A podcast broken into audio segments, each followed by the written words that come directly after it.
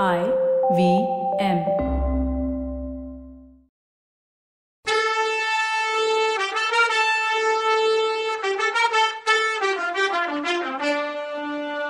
வணக்கங்க. நான் கவிதா பேசுறேன். வெல்கம் டு கதை பாட்காஸ்ட் சிவகாமியின் சபதம் இது எபிசோட் நம்பர் நாற்பத்தி ஒன்னு. ஹாப்பி நியூ இயர் மக்களே. Happy new year twenty twenty one இந்த வருஷத்துல நீங்க செய்ய நினைச்ச காரியங்கள்ல எடுத்த முயற்சிகள் வெற்றி பெறணும்னு உங்க எல்லாரையும் மனமாற வாழ்த்துறேன். சரி இந்த வருஷம் நல்ல வருஷமா எல்லாருக்கும் அமையட்டும் உங்க முயற்சிகள் வெற்றி பெறட்டும். நம்ம அத்தியாயத்துக்குள்ள போயிடலாமா? இந்த எபிசோடோட டைட்டில் சத்ருக்கணனின் உளவு. பயந்தாங்குழி பல்லவன்னு நாகநந்தி சொன்னதை கேட்டதும் ஆயனரும் திடுக்கிட்டு போயிட்டாரு. அடிகளே என்ன சொல்றீங்க? பயந்தாங்குழி பல்லவன் யாருன்னு கேட்டாரு. அவனை பத்தி உலகத்துக்கே தெரியுமே. நாடு நகரம் எல்லாம் அதை பத்தி தானே பேச்சா இருக்கு? உங்களுக்கு தெரியாதா? ஆனாலும் நீங்க காட்டுக்குள்ளேயே இருக்கீங்கல்ல உங்களுக்கு தெரியாதுதான்னு பிட்சு சொன்னாரு. என்ன தெரியாது? யார பத்தி உலகம் என்ன சொல்லுது? ஒரே புதிரா இருக்கேன்னு சொன்னாரு ஆயனர். ஒரு புதிரும் இல்ல ஆயனரே. உலகத்துக்கே தெரிஞ்ச விஷயத்த உங்களுக்கு நான் சொன்னாதான் என்ன? மாமல்லன்னு பட்டப்பேர் வச்சிருக்க குமார சக்கரவர்த்தி நரசிம்ம பல்லவனை பத்தி தான் சொல்றேன்.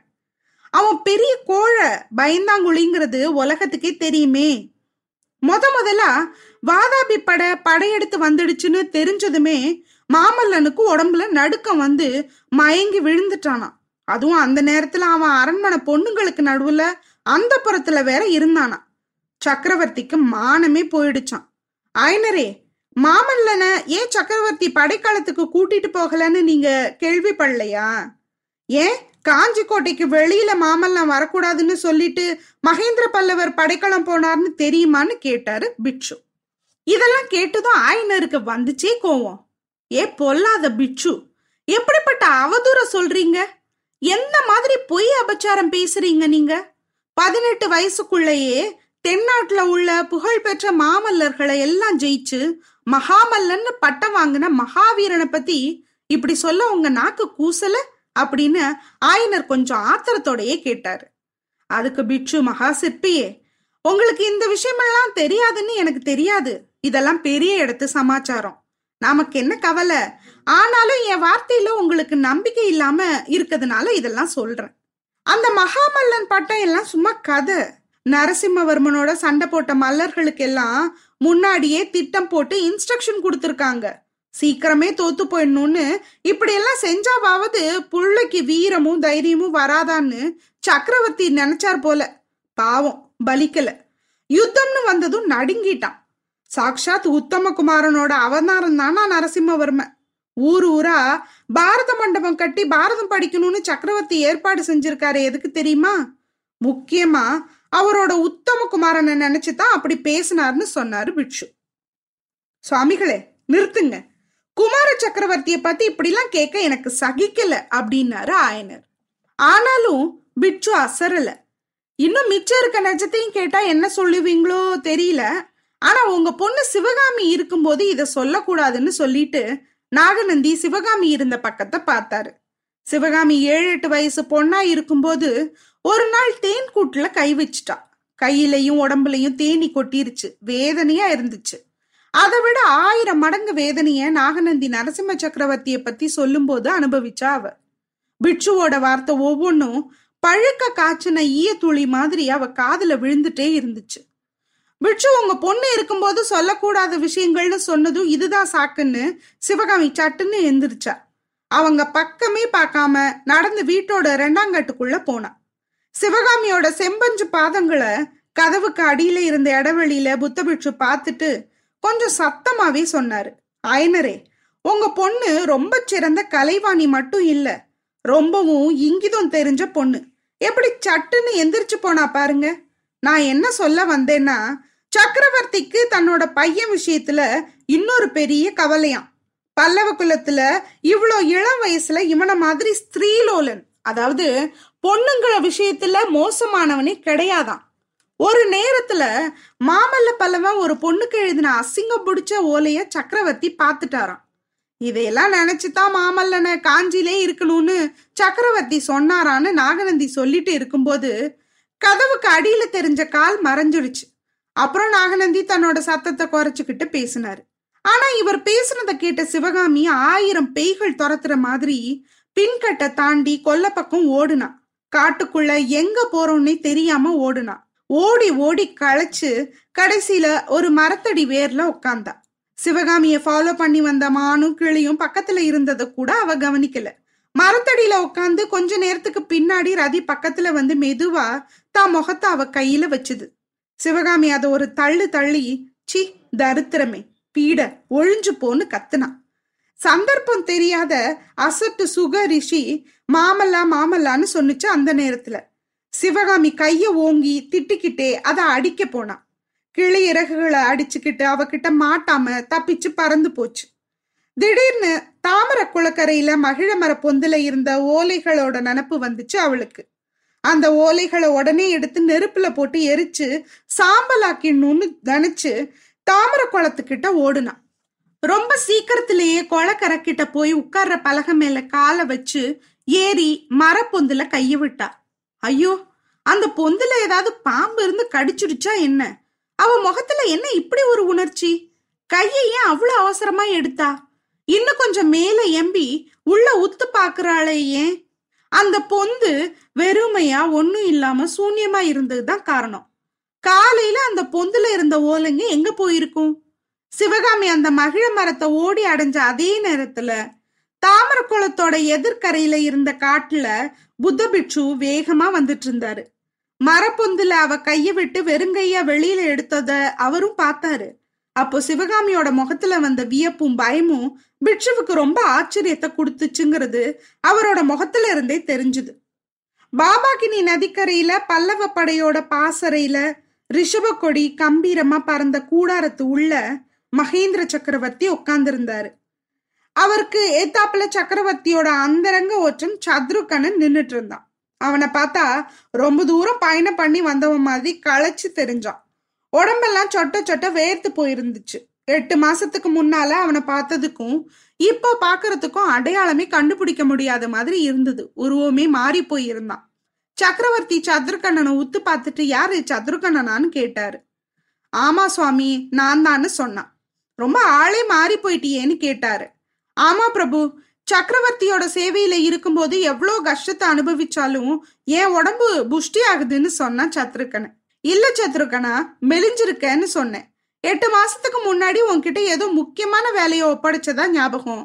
என்ன வேலைன்னு ஞாபகம் இருக்கான்னு மகேந்திரர் கேட்டாரு. அதுக்கு சத்ருகனை நல்லா ஞாபகம் இருக்கு பிரபு.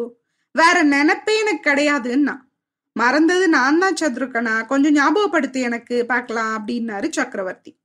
பிரபு அந்த பிட்சுவை ஃபாலோ பண்ணி போக சொன்னீங்க. ஆயனரை கவனிக்க ஒரு ஆள் போட சொன்னீங்க.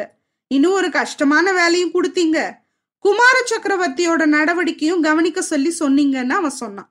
ஆமா ஆமா ஞாபகத்துக்கு வருது அப்படின்னாரு மகேந்திரன்.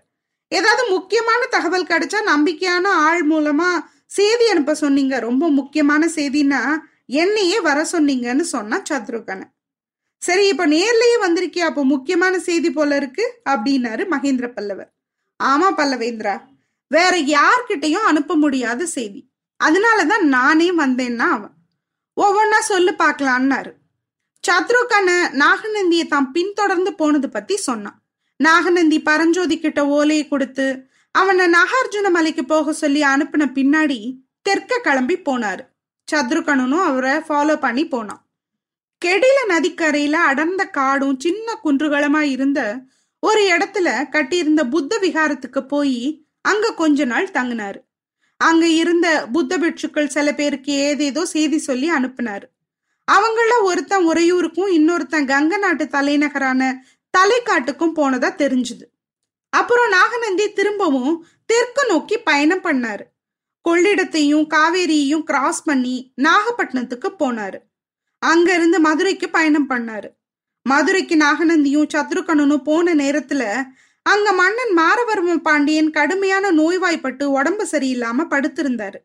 அடுத்தபடி பட்டத்துக்கு வர வேண்டிய இளம் பாண்டியனோட கட்டளையால வெளியூர்காரங்க எல்லாரும் சிறையில அடைக்கப்பட்டாங்க. அங்க பிட்சுவோட இவன் சிநேகம் பண்ணிக்கிட்டான். இவங்க சிறையில இருக்கும்போதே மாரவர்மன் இறந்து சடையவர்மன் சிம்மாசனம் ஏறினாரு. அப்புறம் அவங்களுக்கு விடுதலை கிடைச்சது. நாகநந்தி புது பாண்டியனை சந்திச்சாரு. அவங்களுக்குள்ள பல நாள் பேச்சுவார்த்தை நடந்துச்சு. இதுக்கிடையில மாமல்லருக்கு பொண்ணு கொடுக்கற விஷயமா காஞ்சிக்கு போன தூதர்கள் திரும்பி வந்தாங்க. திரும்பவும் சில நாள் நாகநந்திக்கும் சடையவர்மனுக்கும் பேச்சுவார்த்தை நடந்தப்புறம் பாண்டிய நாடெல்லாம் படைத்தரட்ட சொல்லி கட்டளை போட்டான். நாகநந்தி அப்புறம் மதுரையில இருந்து கிளம்பி வடக்கு நோக்கி பயணம் பண்ணாரு. இவனும் அவரோட கிளம்புனான் வழியெல்லாம் புத்த பிட்சு பெரும் யோசனையில இருந்த மாதிரி தெரிஞ்சாரு. காவேரி கரையையும் கொள்ளிடத்தையும் தாண்டி அவங்க கெடில நதி கரையில இருந்த புத்த விகாரத்துக்கு வந்து சேர்ந்தாங்க. இதுக்குள்ள சத்ருகண்ணனுக்கும் புத்த பிட்சு தன்னை ஒற்றன்னு தெரிஞ்சுக்கிட்டாருன்னு சந்தேகம் வந்திருந்துச்சு. அதே நேரத்துல அந்த புத்த விகாரத்துல ஏற்கனவே காஞ்சி ராஜ விகாரத்துல இருந்து வாலிப பிட்சு இருந்தான். அந்த வாலிப பிட்சு சத்ருகண்ணனை வெறிச்சு வெறிச்சு பார்த்ததுல இருந்து சத்ருகண்ணனோட சந்தேகம் நிச்சயமாயிடுச்சு. அதனால அன்னைக்கு அந்த வாலிப பிட்சு கொடுத்த சாப்பாட்டை இவன் சாப்பிடாம நதி வெள்ளத்துல கொஞ்சம் போட்டு பார்த்தான். அதை சாப்பிட்ட மீன்கள் எல்லாம் நதி வெள்ளத்துல செத்து நீல நிறமா மாறி மிதந்துச்சு. அன்னைக்கு ராத்திரி நாகநந்திக்கும் வாலிப பிட்சுக்கும் தெரியாத மாதிரி அந்த புத்த விகாரத்தையும் அது பக்கத்துல இருந்த குன்றுகளையும் சுத்தி பார்த்தான். குன்றுகள்ல கொடைஞ்சிருந்த ரகசிய குகைகளுக்கு உள்ள பல வகையான போர்க்கருவிகள் குவிக்கப்பட்டு இருந்துச்சு. குன்றுகளை சுத்தி வந்தப்போ ஒரு இடத்துல கேட்ட உடனே இதயமே நின்னு போற மாதிரி அவ்வளோ பயங்கரமான சீரல் கேட்டுச்சு. ஆயிரம் நாகப்பாம்பு சீர்றது மாதிரி அந்த சத்தம் எங்கேருந்து வருதுன்னு கண்டுபிடிக்க அவனால ஆணை மட்டும் பார்த்தும் முடியல. மறுநாள் சூரியன் உதிக்கும் போது புத்த அந்த ரகசிய புத்த விகாரத்திலிருந்து புறப்பட்டு கடல் மாதிரி அலமோதிட்டு இருந்த திருப்பார்கடல்ன்ற ஏரிக்கரை வழியா வடக்கு நோக்கி வந்தாரு. அவருக்கு தெரியாதபடிக்கு அவரை ஃபாலோ பண்ணிட்டு வந்த சத்ருகணனும் வந்தான். கடைசியா அவரு ஆயனரோட காட்டு வீட்டுக்கு வந்தாரு. தான் இல்லாதப்போ ஆயனரை கவனிச்சுக்கிறதுக்காக குண்டோதரன்கிறவனை சத்ருகணன் அங்க விட்டுட்டு போயிருந்தான். அவன் ஆயனர் கிட்ட சிற்பக்கலையும் சித்திரக்கலையும் கத்துக்கிற சிஷ்யனா ஆயனர் வீட்லயே இருந்துட்டு இருந்தான். அவன் ஒன்னும் விசேஷமா செய்தி ஒன்னும் சொல்லல. சாரதி கண்ணபிரானும் அவன் மனைவி கமலியும் சில முறை இங்க வந்துட்டு போனதா மட்டும் சொன்னான்னு சொன்னான் சத்ருகணன் அது சரி புத்த விகாரமா இல்ல போர்க்கருவிகளை சேமிச்சு வைக்கிற களஞ்சியமா? என்னையா நடக்குது இங்க? இந்த வாலிப பிட்சு என்னன்னா சோத்துல விஷம் வைக்கிறான். நாகநந்தி மாமல்லர் ஓலையெல்லாம் லவட்டிட்டாரு. எப்படி என்னவோ பெருசா பிளான் பண்றாங்கப்பா. இவர் நாம நினைக்கிற மாதிரி எல்லாம் சாதாரண வில்லன் இல்ல போலயே. என்ன சொல்றீங்க நீங்க? என்ன நடக்குதுன்னு அடுத்த எபிசோட்ல பார்க்கலாம். அது வரைக்கும் நன்றி வணக்கம்.